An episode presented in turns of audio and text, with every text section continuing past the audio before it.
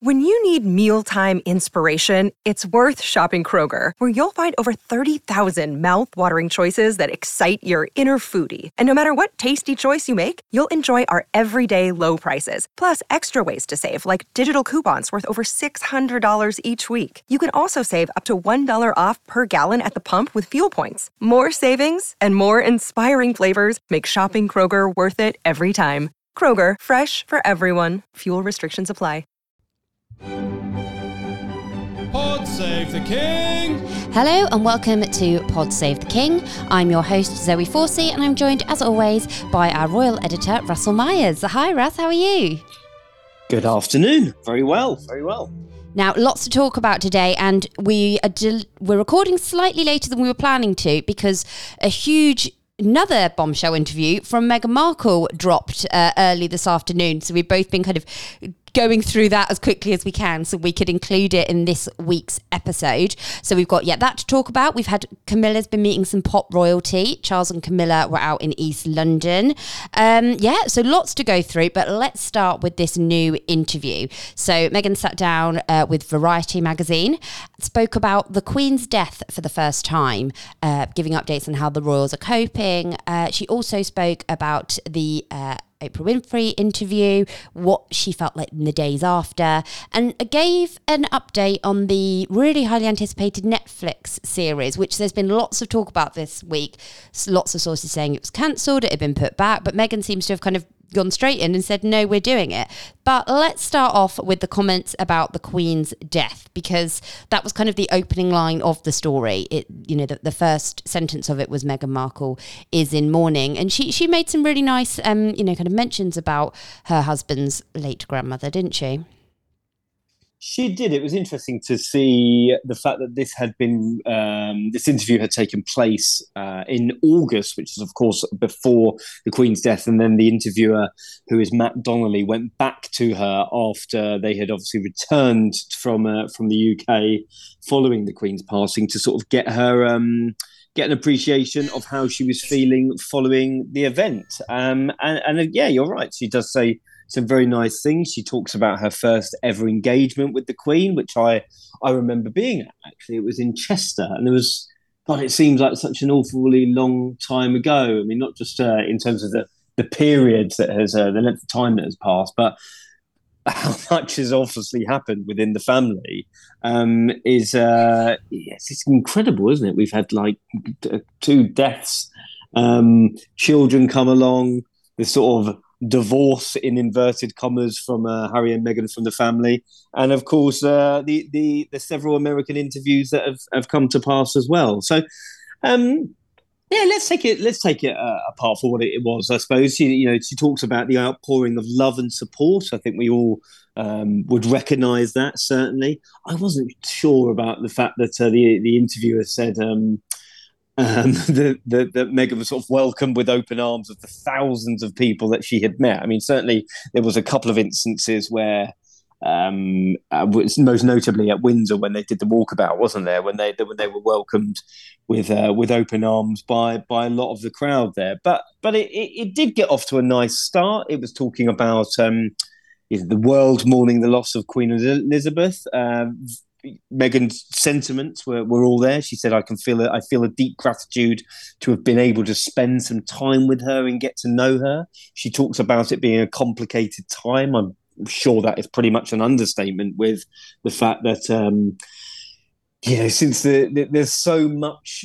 to digest, isn't there, with their relationship? Well, what is it going forward? The fact that they've got this Netflix series, uh, they've got this book coming out from Harry, um, but also, she she she talks about Harry being ever the optimist. I think that that's quite positive. The fact that he said to her, now she's reunited with her husband, and and, and you can be sure that Harry did say something like that because he was not only super super fond and close to the Queen, he was famously um, close to to Prince Philip as well. So the fact that you know this this sort of complicated mess is in the background felt quite right to me, and um, I think it did actually come from a from a genuine place of warmth and affection, I suppose. She she says, I reflected on that first official engagement I had with her, how special that felt. I feel fortunate and I continue to be proud to have a nice warmth with the matriarch of the family. Well,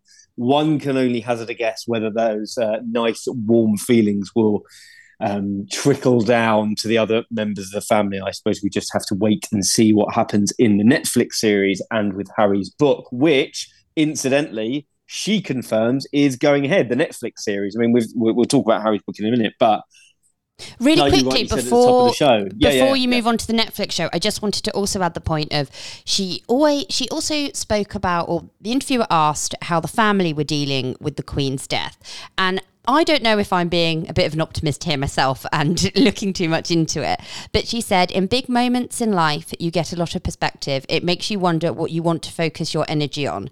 And I would really like to think that hopefully this is a bit of a nod to her perhaps saying, let's focus on you know let's not focus on the fallout and the negatives and the bad things that's happened between the family you know in particular the, the brothers and maybe focus on the nicer things and the good memories am i being a bit hopeful there I, I, I, think that's the perfect marriage of this podcast. You are the half glass full, and I'm the half glass empty. But I mean, what I would suggest is that this is a big P, puff PR piece because they are about to run roughshod over the royal family once more. I think Harry's book is going to be very, very interesting, um, and that's putting it mildly. I mean, how can it not be? They're not going to give him X amount of millions of dollars to just write a very nice puff piece about how you know oh it was very sad that I didn't get on with my family and I didn't get everything I wanted. But I think it's going to be an awful lot of mudslinging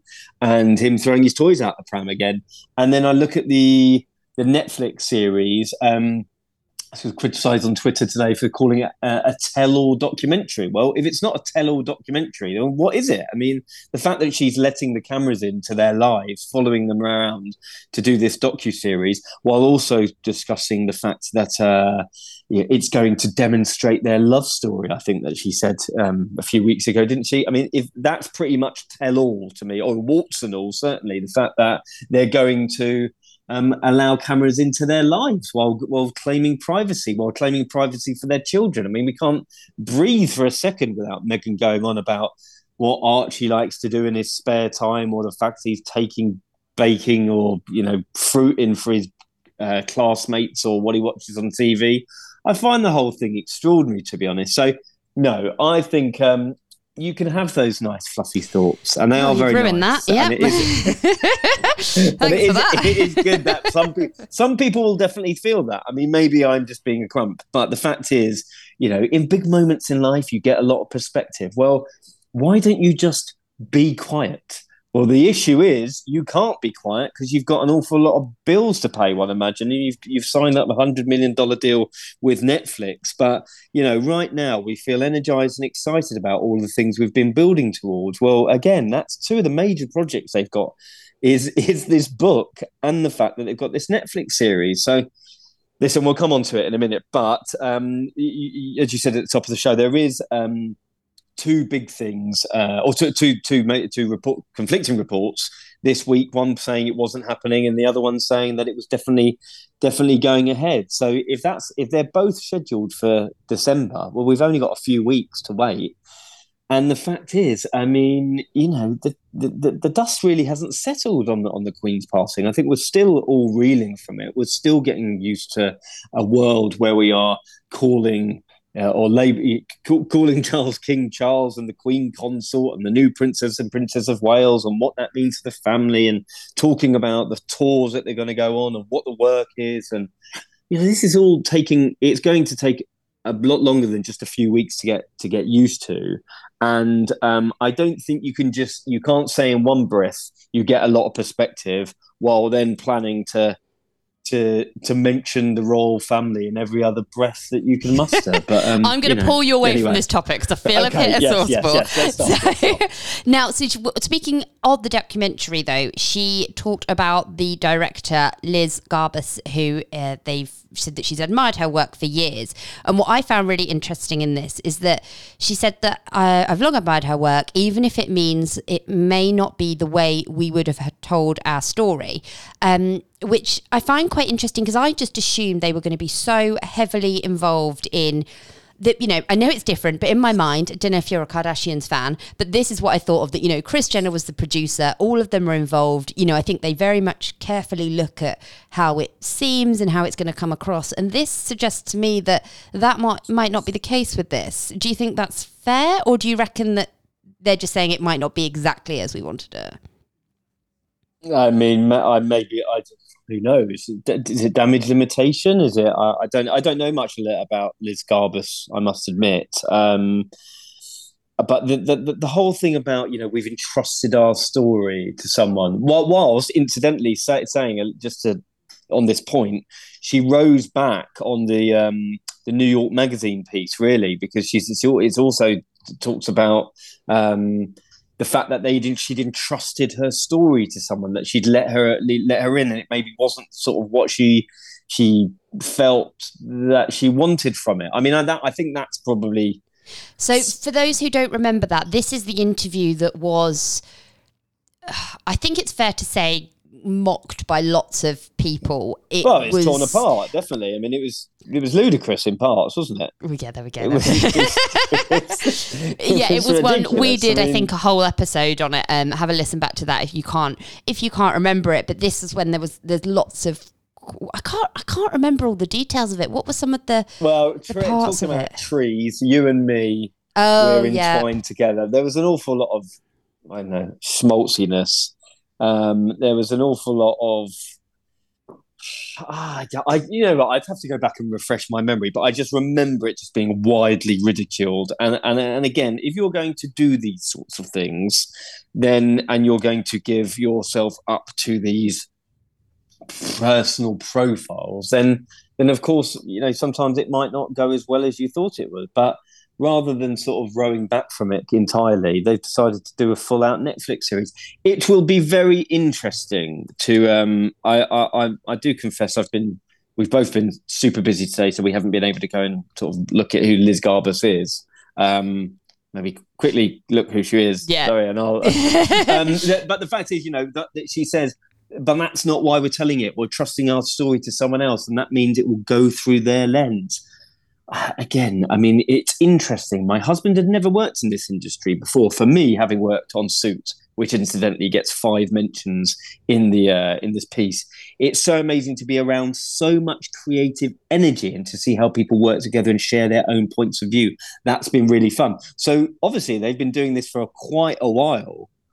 Um, and the cameras have been following them around. It will be very, it will be absolutely fascinating to see the end product. I mean, she spoke spoke last week about how uh, that she just wanted to to tell their love story. Um, and again, I think I said at the time, one one may wonder how we've survived so long without it. But um, listen, we're all talking about it, aren't we? I, exactly. I'm, absolutely fascinated with it, uh, regardless of whether you like them or think that they're just becoming two ludicrous characters. They um they're certainly getting us all talking. Uh, exactly, and I cannot wait to watch it whenever it does. Whenever it does drop. Uh, another conversation point in the interview was the kind of the days after the uh, famous. Uh, Oprah interview. So obviously, this was the one where she discussed her mental health uh, during her time in the royal family. Harry accused his brother of being trapped. Meghan said uh, her sister-in-law Kate made her cry, and so many other things. I don't think anyone could forget the the interview, which I think is definitely the most famous they've done. But she spoke about kind of the fallout from it um, and how she went to a birthday party and wanted just thought it was going to be a little do but it actually ended up being a huge party and she walked into this room on her own and she said that she felt a bit uncomfortable. Um, i assume that's because you know she didn't know how people w- would react but she kind of ended up doing a loop of the room and said that she was greeted with so much warmth and kindness um, more generosity and love was felt. Maybe it's just a, tentum- a testament to the company she keeps but i also think these women were extraordinary to ensure i felt welcome. It's like they knew exactly what i needed needed. Well, it was interesting to see this insight of her actually saying that she, you know, after the interview went ahead, you know, she she was a bit unsure about you know socializing again. And I Yes, guess coming I into mean, contact listen, with people that would have watched it. Well, I imagine it. You know, it, it's it's if you the, the fact that she was in America when when this meeting happened. I speak. I think speaks volumes, and I know everybody doesn't appear to be on that side of the coin, but um, I, I would imagine the feeling was would have been very very different if she had shown up at a public place in the UK, because I think that a lot of the feeling towards her in that interview was one of sheer disbelief that they could have um, completely run roughshod over over the family. Listen, I, I'm not going to beat them down completely because at the time, and I've always said that the the major major facts facts fractions of that interview where she was talking about feeling suicidal, she was talking about feeling abandoned when she was pregnant, really really did strike a chord with me, and I think that they still really haven't been addressed. Whether they have been in private, I'm I'm I'm not aware whether they have, but they still haven't been addressed. And then you you had the Queen's statement at the time saying recollections may vary. I mean, this is pre- it was pretty punchy stuff at the time, and it almost seems that it's been sort of swept under the carpet. This, but this is sort to me saying that she felt so you know so much generosity and love for her is trying to paint a picture of convincing herself once more that she did the right thing. I. Th- to be honest, I think that they they probably feel that they did do the right thing in by doing that interview. Um, there are they any worse off by not by doing it? I mean, I can't see a way back for them. Do they want a way back? I very much doubt it. But we are still.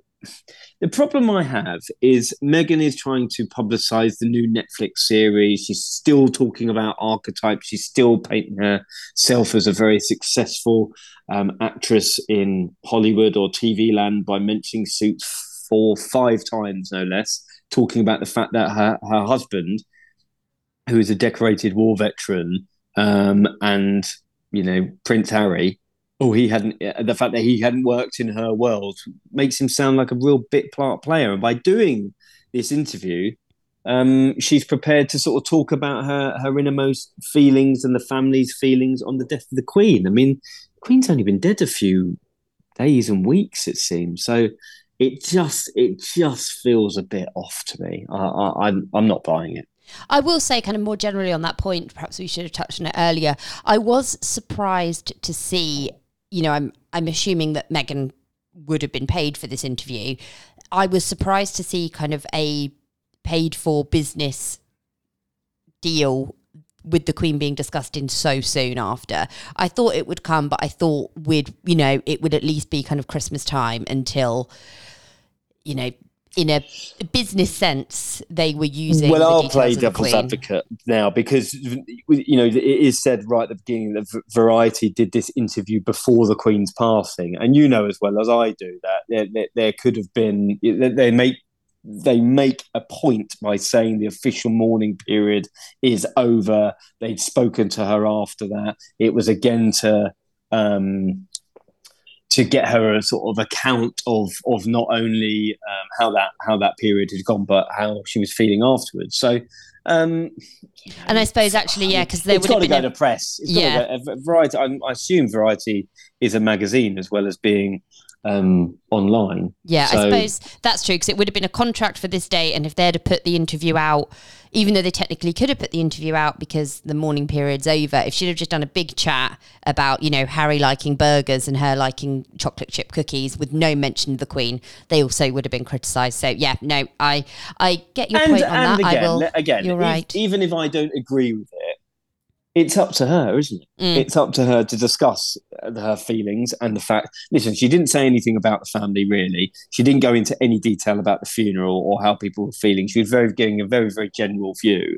So in that sense, um, fair enough because it's it's an appreciation of how she was feeling. Um, and they've th- these are PR junkets, aren't they? They've they've got she's got a podcast out. They've got this you know other big docu series coming out. So they're going to do it, and and nobody's going to sit down and interview her if you say, "Oh right, the red lines are we don't talk about the family, don't talk about the kids." But it's a it's a tightrope. It's a tightrope as far as um, as far as they're concerned. I think.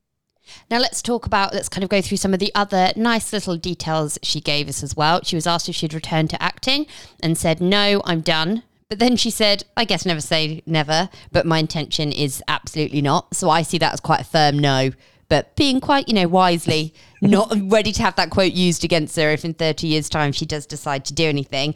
And she also gave uh, some advice to an actress playing her in future, you know, obviously, because uh, how long do you reckon it's going to be before we get our first film on Meghan Markle? I reckon give well, it a we've had, couple we've of had, years. I've, I've seen these there's a couple of oh, comedy of value ones, aren't there? I don't think they're meant to be I comedy mean, ones, but yeah. but they're so bad. They're great. I forgot about that. That was around the wedding. Uh, but yes, yeah, so the, her advice would be uh, I hope that in preparing for that role, she finds the softness and playfulness and the laughter, the silliness. I just hope she finds the dimensions. And she also uh, offered to have a chat with her on the phone and said whoever the lucky actress is can give her a call, which I'm assuming is going to be noted down by every kind of agent in case they ever get that at some point. Uh, she also spoke about their working from home uh, setup said her and Harry share an office and they continued working from home and allows them to spend lots of time with the kids, which is really lovely. And they said, I didn't realise that they were quite so far out of LA. And she actually says this in the piece that the, the distance of it uh, my American geography is not good, but she said it's two hours for them to get into LA if there's meetings and things like that. So she describes them as Seems quite a long commuters. It does. Yep, and she said, yep, as I mentioned before, she said she likes chocolate chip cookies the size of her head to get her through um, don't we all, don't meetings. We all. And Harry's favourite uh, In-N-Out burger, which we don't have in the UK, but I know is massive in the US. It's very nice. I've had it's it good, once. I've had it once, and it was very good. Uh, but I like the little details. So there's there's one halfway between their house and LA, and they go through the drive-through and surprise the people working there, and say they've got a regular order. Which I don't know if that's a case of. I don't think you'd forget what Meghan and Prince Harry had if they came to your thing, or if they go there regularly. English English breakfast tea, surely. anyway, this is this is Harry and Meghan, a royal romance. If you've never watched it, oh, there we go. That was it. One I... of the best films you'll ever see. it's, it's tremendous. So anyway, and of course she's in the um, Windsors. We've you know the the comedy the comedy show on Channel Four here in the UK, and we've interviewed the cast of that before. So yeah, that's the other very, one. Very good. Very very good. Yeah, more more more entertaining than uh, than archetypes, perhaps. Definitely. And one of the other questions that she was asked is obviously speaking about her podcast, who the most difficult person, the difficult interview for her to do was. And she said Paris, uh, which was this week's show, which, if nothing else, is a brilliant segue for us as a fellow podcast, yeah, which we very much appreciate. So, what did you think of this interview, the latest in the series? I actually, I think this is the one that I enjoyed the most. I found it really interesting. Yes, I would totally agree with you because I think Paris Hilton is an incredible, multi-layered um, character. A character, if you can call her that, because she also discusses about becoming a caricature of herself. That she'd sort of played up to being the dumb blonde, the bimbo. The fact that she just started her show. What was that show called? The Simple Life. The Simple, the Simple Life. Life don't pretend uh, you've bit, not I'm watched a, it. No, recently. I'm a bit old. I think I, you're, you're, a lot, you're a lot, lot younger than me. So I, I remember it happening, and I remember sort of it being played out. And sort of the she says that they wanted Nicole to be the troublemaker and her to be the dumb blonde, and she played up to it.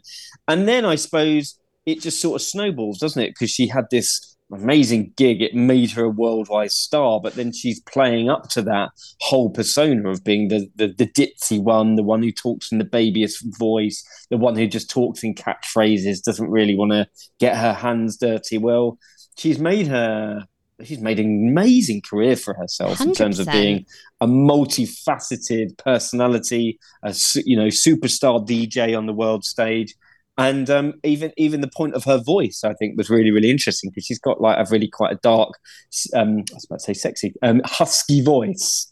I suppose it is sexy voice. She's got a, you know, I, I could listen listen to her audio, but um, but she um, it's I don't know. Sorry, was, someone's pointed gone, out in the, somewhere in the comment section has pointed out that I laugh too much, and so I'm really making a conscious effort not to laugh in this podcast. but I'm sorry, that can't be helped. Sorry, sorry. Perhaps I've gone too far. Anyway, I did think I thought she's got a rather nice voice. I didn't. I don't know if I've really heard her speak No, apart from I her think- saying hot and Yeah, so many cool, people were really surprised when they heard this podcast, and people were saying that's not Paris Hilton because it's it's unrecognizable. a it's so voice, different. isn't yeah. so It that really whole is. concept of that, the, the you know putting on personas, the fact that she didn't feel as though that she could then stray away from that persona because it was making her career was absolutely fascinating. And of course, Meghan had her own anecdote of her of her own by saying that she felt that she was forced into playing. And I'm paraphrasing here, so don't quote me. So she said she was sort of forced to playing the sort of bimbo role in the uh, because she'd taken the job as one of the briefcase girls on Deal or No Deal. Now, far from and I, and I haven't got involved in this because I don't I, th- I think you got to take that on face value but I know there's been a lot of commentary about the fact that well she wasn't forced into the job. She took the job. You know why you you were given the job in terms of being a beautiful woman to do this you know this job opening a briefcase on a national television show. You weren't chosen to not fulfill that role. You weren't then chosen to be, you know, um, to, to anything but to, to, to, to fulfill it, I suppose. Uh, it'd be, well, I was, I want you to get your take on it rather than sort of me discussing it. Really, Yeah, so she was on the she was on Deal or No Deal. She did a kind of short stint on it, just one series, and that was uh, in 2016. To, no, 2006 and 2007. So that's 16 years ago. So it was really early. It was pre suits, pre everything like that. And I found this really interesting. So what she said is that I think I don't think it's the fact of her taking the job. She's very much said, I'm was very grateful of it. It paid the bills, and she accepts that it, it gave her a, a boost in her career. Um, so she, I don't think she's kind of ever denying that or saying, you know, she was forced to take it. But it's the point of these jobs exist within the industry where women are there literally just to be attractive, wear a short skirt, and she says in it that they were, you know, taken in. They were put things to, you know, into their bras to make, you know, push up bras, eyelashes done, and their entire role is just to look attractive. And she said it made her feel. Oh, I've lost the quote now. Um, but it made uh, I didn't like how it made me feel, which was not smart because I didn't like feeling forced to be all looks. And I think that's the side of it. If it's just it's it's kind of breaking women down to the point that they are only something that they're an object to be yes, looked yes, at absolutely, with nothing more absolutely. to. Um, and I thought that was really interesting. Um, and she actually, which I didn't realize until this, uh, she left midway through the season. And she kind of speaks about what it was like being backstage at that, and said that the, one of the one of the staff on the show used to say, you know, suck it in, suck it in. Um, and you know that's if that's the only feedback you're getting before you go out on a job not you know make sure you do this or remember this line or do this. If your only job is going to be make yourself look skinnier i completely understand that that much you know must be really difficult to be. She said i ended up quitting the show. I was so much more than what than what was being objectified on the stage. I didn't i didn't like feeling forced to be all looks and little substance. Um and yeah, I thought that I thought it was really interesting, and I think some of the times that Meghan has kind of shared her own stories on the podcast maybe haven't been quite as directly related to the word, uh, but that you know the word bimbo, which was the discussion of this episode, I thought I thought it really added to it, and I thought it was really interesting, and I think she spoke very well on the subject. And they got spray tan Yeah. vouchers each week to go and like things like that, which is just you know just I don't know if that's something that still you you know you do you do you do the telly. I don't know if that's something that, Yeah, yeah, so I Lorraine, put Lorraine offers you, but yeah. with Lorraine. Spray tan that. I'll probably do it uh, in a few weeks. Jesus. Anyway, let's let's move on. I think it was a point well made. Um, I understand. Yes, some. Yes, I'm. I can feel confident in uh, taking Meghan to task on certain things. It's probably not for me to be discussing what her, her innermost feelings are about being labelled a bimbo. Now, staying on the kind of showbiz theme, The Crown has been a big talking point this week, even though it's still not out for, what, it's the 9th of November, so we've still got, what, two and a half weeks. But lots of people have been calling for it to be delayed, cancelled altogether. I think this one has hit people a bit harder, I would assume, because it's, and myself included, because it's a bit nearer and it's more recent. There's events that even if you don't remember them, you know the people in it. So obviously Harry, William, Diana all play very big roles in this. Uh, I actually did a bit of a, a listener poll on the old Instagram um, and asked Ooh, if it should good. be if it should be aired should just be aired. Sixty two percent of our listeners said it should just go ahead as planned. Twenty one percent said it should be scrapped altogether, and seventeen percent thought it should be delayed until kind of you know there's been a bit more of a gap since the Queen's passing. Um, and most of the comments on it were people saying that the biggest problem with it is many viewers, particularly in the US, um, believe it's a documentary and it's all true, whereas we know it's based. I think the official thing is it's based on true event, a fictional account based on true events, isn't it? So there's a lot Yes. of a lot of kind of dramatization, lots of things added just to make it better viewing. What are your kind of thoughts on the show? Well, you just, I mean, uh, even before I was doing this as a job, I mean, I, I can't, un, I can't believe that I wouldn't have thought that, that this was a fictional dramatization. Mm. But of course, it was very interesting. I was at an event the other day, and I was being chat chatting to to some other colleagues, and there was um a um a female colleague who is in her twenties, I would suggest, and she was um she's not British, and she was saying about how she actually she actually freely admitted that she found it hard to believe that this wasn't, you know, the, the actual truth. That this wasn't sort of almost like a documentary about the royal family. And I was like, I was actually really shocked. But then I left and I thought, God, I bet I bet a load of people think that. I bet this is this is their first foray into, um, and this this girl doesn't do um, doesn't do uh, doesn't cover royals. I was going to say, So I feel, I feel we should add that that's none of your rota colleagues. Yeah, Otherwise, yeah, yeah. someone might be in trouble with their editor. totally. But then um, I, then I was I was I sort of reflected on that, and I thought, oh, how interesting! And this is how a lot of people um, really do think that the royal family operate, and I'm sure that it's it's because it's so well done. The the cine, cinematography of it all. Um, and the, the setting and the drama and the intrigue of it all is actually really easy to just think, well, why wouldn't it? Why, why wouldn't that be the case? And so, um, um, yeah, I suppose maybe it should come should have come with this sort of health warning that some people have been calling for. I'm not sure if it needs to go that far, but um, it's it is just very interesting, isn't it? That it's that it's now coming to the sort of modern day, present day um, reflection of, of the royal family, and I and I totally understand why the royals would be um, perturbed about it because it's it's it's not a great look for the new king as he's sort of enjoying this groundswell of popularity.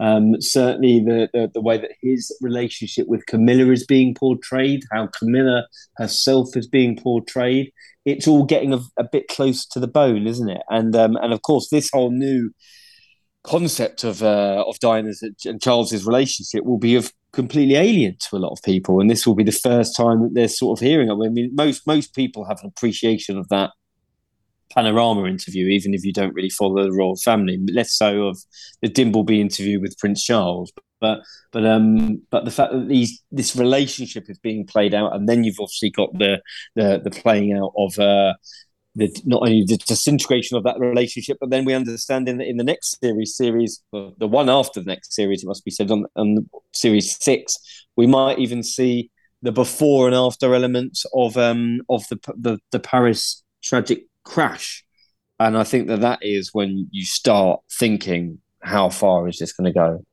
That's that's it for me because I I really like The Crown, but as I said, I watch it very much knowing, and what I really like doing is knowing I'm pretty sure that's not true. Then having a Google and you know proving you know feel you, you I end up learning actually more about it, but not through watching the show, but because I Google alongside, but I also understand that I'm a royal nerd um, in terms of stuff like this, and normal people probably don't do that. But it's yeah, it's I love the early series in particular when you know you were watching the Queen. Um, oh gosh, who was the Queen in the first series? Claire Foy. Claire Foy. I nearly said Emma Foy there. I was combining them. Yeah, Claire Foy. But it, it just felt so far removed from a version of the Queen that I've ever known that mm. it, it felt so different. But as you said, with this and it getting more recent, you know, getting more recent, I feel it should have been cut off already, is my kind of opinion. And yeah, to have the scenes, have those awful scenes from Paris. Um, they've, I think they've said they won't show the, you know, the crash, but they're going to show her final, her final hours before before that and also afterwards. And I think most people agree that Harry and William's involvement in the days after the Queen's death, you know, kind of walking behind the coffin and having to go and look at the flowers, and they've both spoken very openly about how they should never have been made to do that and how it had a serious impact on their mental health.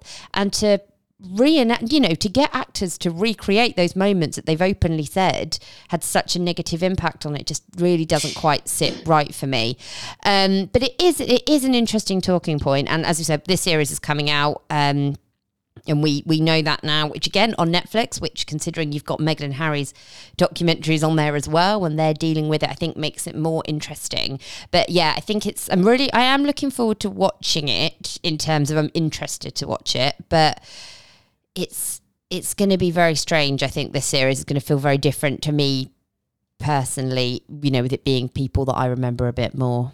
But yes, yeah, I think you're right. I think it should it should have been probably stopped um, at I don't know when. I mean, the last series probably. I, I can't. I, I, just don't see the merits in just being. Well, the merits is probably a lot of money, and the fact that it's done so well, people are absolutely obsessed by it. But um, yeah, I, I agree with you. I, I think it probably has had its day. Now I feel like a bit like we've been hosting a bit of a showbiz podcast, so let's let's bring it back to some more traditional royal stuff for the kind of second chunk of this. Now we've had lots of nice engagements this week. Uh, one I loved in particular was the Camilla with her Paddington bears. All those photos, I'm sure everyone will remember. Loads of people were leaving uh, cuddly toys uh, as part of their tributes for the Queen uh, in different places around London. So they've got a, a thousand of them uh, were left in tribute. So they've all been given. It was stressed that they were all given a good clean because it was quite rainy and muddy, and they look like a this lovely the, bunch. This is the best part of the story because there were loads of volunteers that, that um, gave up their time in order to collect the bears and clean them and make sure that they were all lovely and being able to go to Barnardo's Children's Charity. So shout out to the selfless men, women, children, grannies, aunties, uncles who all ploughed in and said that they would give up their time to do that. That's really, really awesome that they did so that. So nice. And um, yeah, I love this picture. And it's uh, again came out of the blue, um, announced uh, over the weekend. So Camilla has been very busy, and I was with her on Monday night and do a Dua Lipa. I get another another one of your your showbiz pals that you we know these how much the, you love these, pop culture. These are the circles I'm mixing in, you know. So I'm very very uh, up to date with my British and international pop stars, as you know.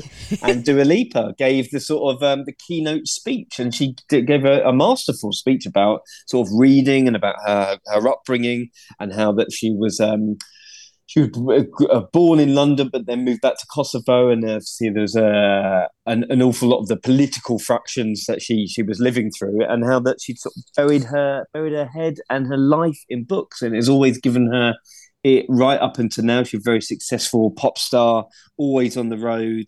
Um, she get she really benefits her sort of mental well being from being able to immerse herself in a book, and uh, and it was um it was great to see as I spoke to the um, a lady called Eve Smith, I think the name was. She's the Secretary General of the Booker Prize, which is, I would I would hazard a guess by saying that this is the world's most um, prestigious literary prize. And she was saying that you know, by by not only having the association of the Queen Consort, who incidentally has um, presented the Booker Prize on several occasions. I think I think this was her seventh. I might be mistaken. It's her sixth or seventh um, instalment presenting the award, but that they thought they would well they just presumed that she would have cancelled her appearance but she was true to her word she said that she wanted to to carry on and do it and such is her love of literacy which um, daily mirror readers will be very very familiar with because we did a big campaign with her just very very recently um, with the national literacy trust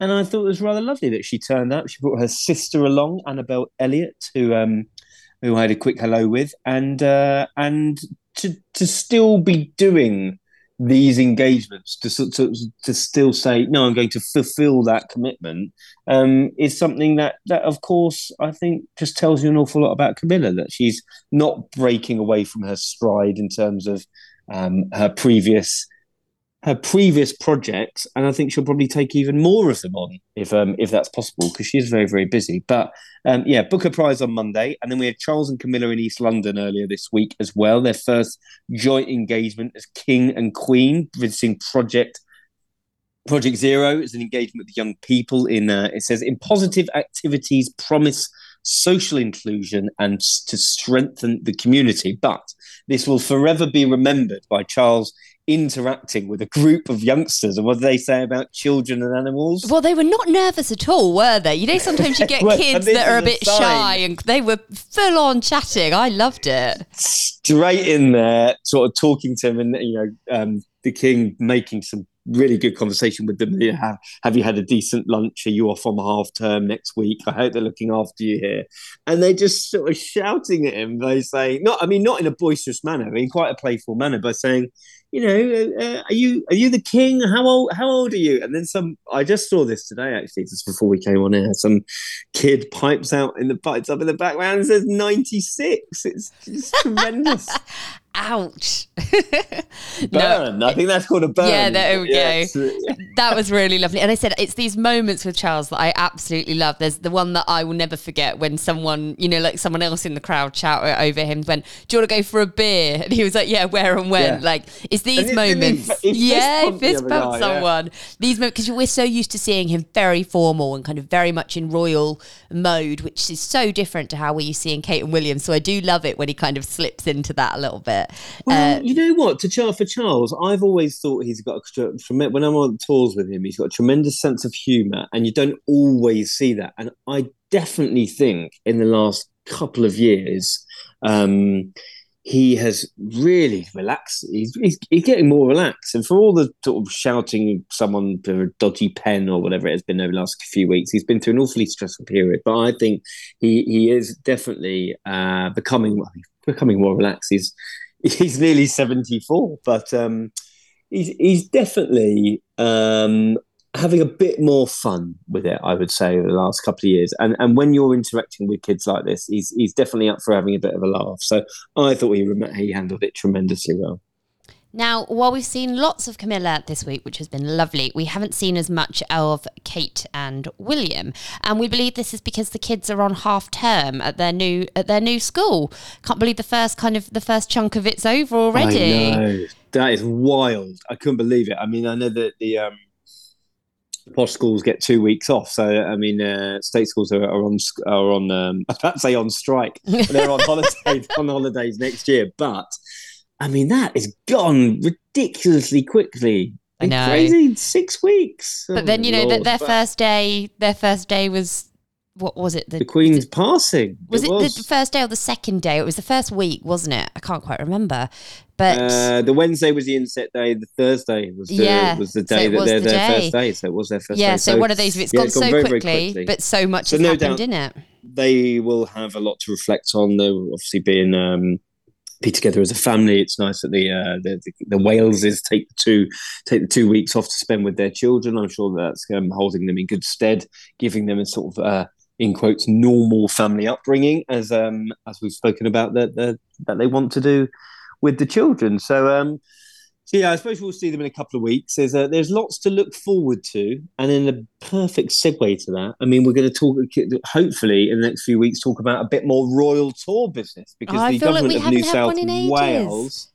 Well, we haven't had anything, and it'd be interesting to see what the plans are over the next few weeks. But certainly, there's been talk of a trip to France uh, for the King, bonded with Emmanuel Macron over environmental matters, and the uh, the local government in New South Wales have revealed, or have they, haven't they? Because there was a lot of talk about a, a royal tour to Australia next year in 2023. But um, this has come out sort of a briefing document saying that there is a royal tour planned for 2024, but not till October, which seems an awfully long period of time to wait. I mean, I'd be so devastated because can't wait wait to get back over to Oz. Um, Yeah, I mean, I I think I would hazard a guess, and the reason is it's 200 years of democracy in uh, in Australia there. So, uh, I mean, yeah, I'd be pretty devastated if it was that long. Gosh, that's Yeah. two years away. I, th- I think I think I think it'll be before then, to be honest. But you know, watch his space. Now, just before we sign off for today, there's one thing that we couldn't not mention, and obviously the James Bond got his. There was an investiture, and James Bond got it, didn't he? Daniel He Craig did. I was. up. I had. I had written down somewhere what this. It was the. It's the Order of Saint Michael and Saint George. I think. Excellent. Is that right? Is that right? Oh, mm, I don't know. Hang on. But the okay, reason we no, wanted to mention it. Find about, I had written it down anyway. So yeah, I, I did like the uh, the sort of play on words. The fact that uh, the royal family had tweeted, "We've been expecting you," um, which is obviously a play on the words which are normally uttered in the James Bond films. And interestingly enough, this honour that has been bestowed upon Daniel Craig for his services to the arts and acting is uh, is exactly the same honour as his character James Bond had. And what is it you're going to tell us? It is, yep. So it says here, so it is the the Order of St Michael and St George. So yeah, the same one that James Bond had. It's very Which cool. is very cool. cool. And Princess Um, Anne yeah. was the one who presented him with that. Very nice, very nice indeed. And that's it. Um, so yeah, what what to look forward to? I imagine there will be more investitures. There will be more. Oh, uh, shout out to Princess Anne because she is going to Uganda. This has been just announced Oh, today. I've actually, that she yet. is going to visit. Princess Royal and her husband Sir Tim Laurence will undertake a four-day visit to Uganda between the 25th and 28th of October. So very, very uh, close. Next, that's next week, isn't it? During a busy program, Princess Royal as patron of Opportunity International will open the first communal bank in the Nakivale refugee settlement, and she's also patron of Save the Children. They will be visiting projects at a refugee settlement area, visiting a school, meeting deaf and blind students, and she will conclude her visit by visiting the Safe Way Right Way HGV truck driver program, watching a demonstration by female students. So there's lots of female empowerment, um, disability, workplace skills, and to also talking to uh, to charities like Save the Children UK. So we will uh, we'll give you uh, an update on that next week. Fantastic. That sounds like a great tour. I'm looking forward to that. Well, thank you so much for joining me, Russell, and thank you to everyone for listening. As always, we are on social, Twitter and Instagram at PodSave. And until next time. Pod save the king.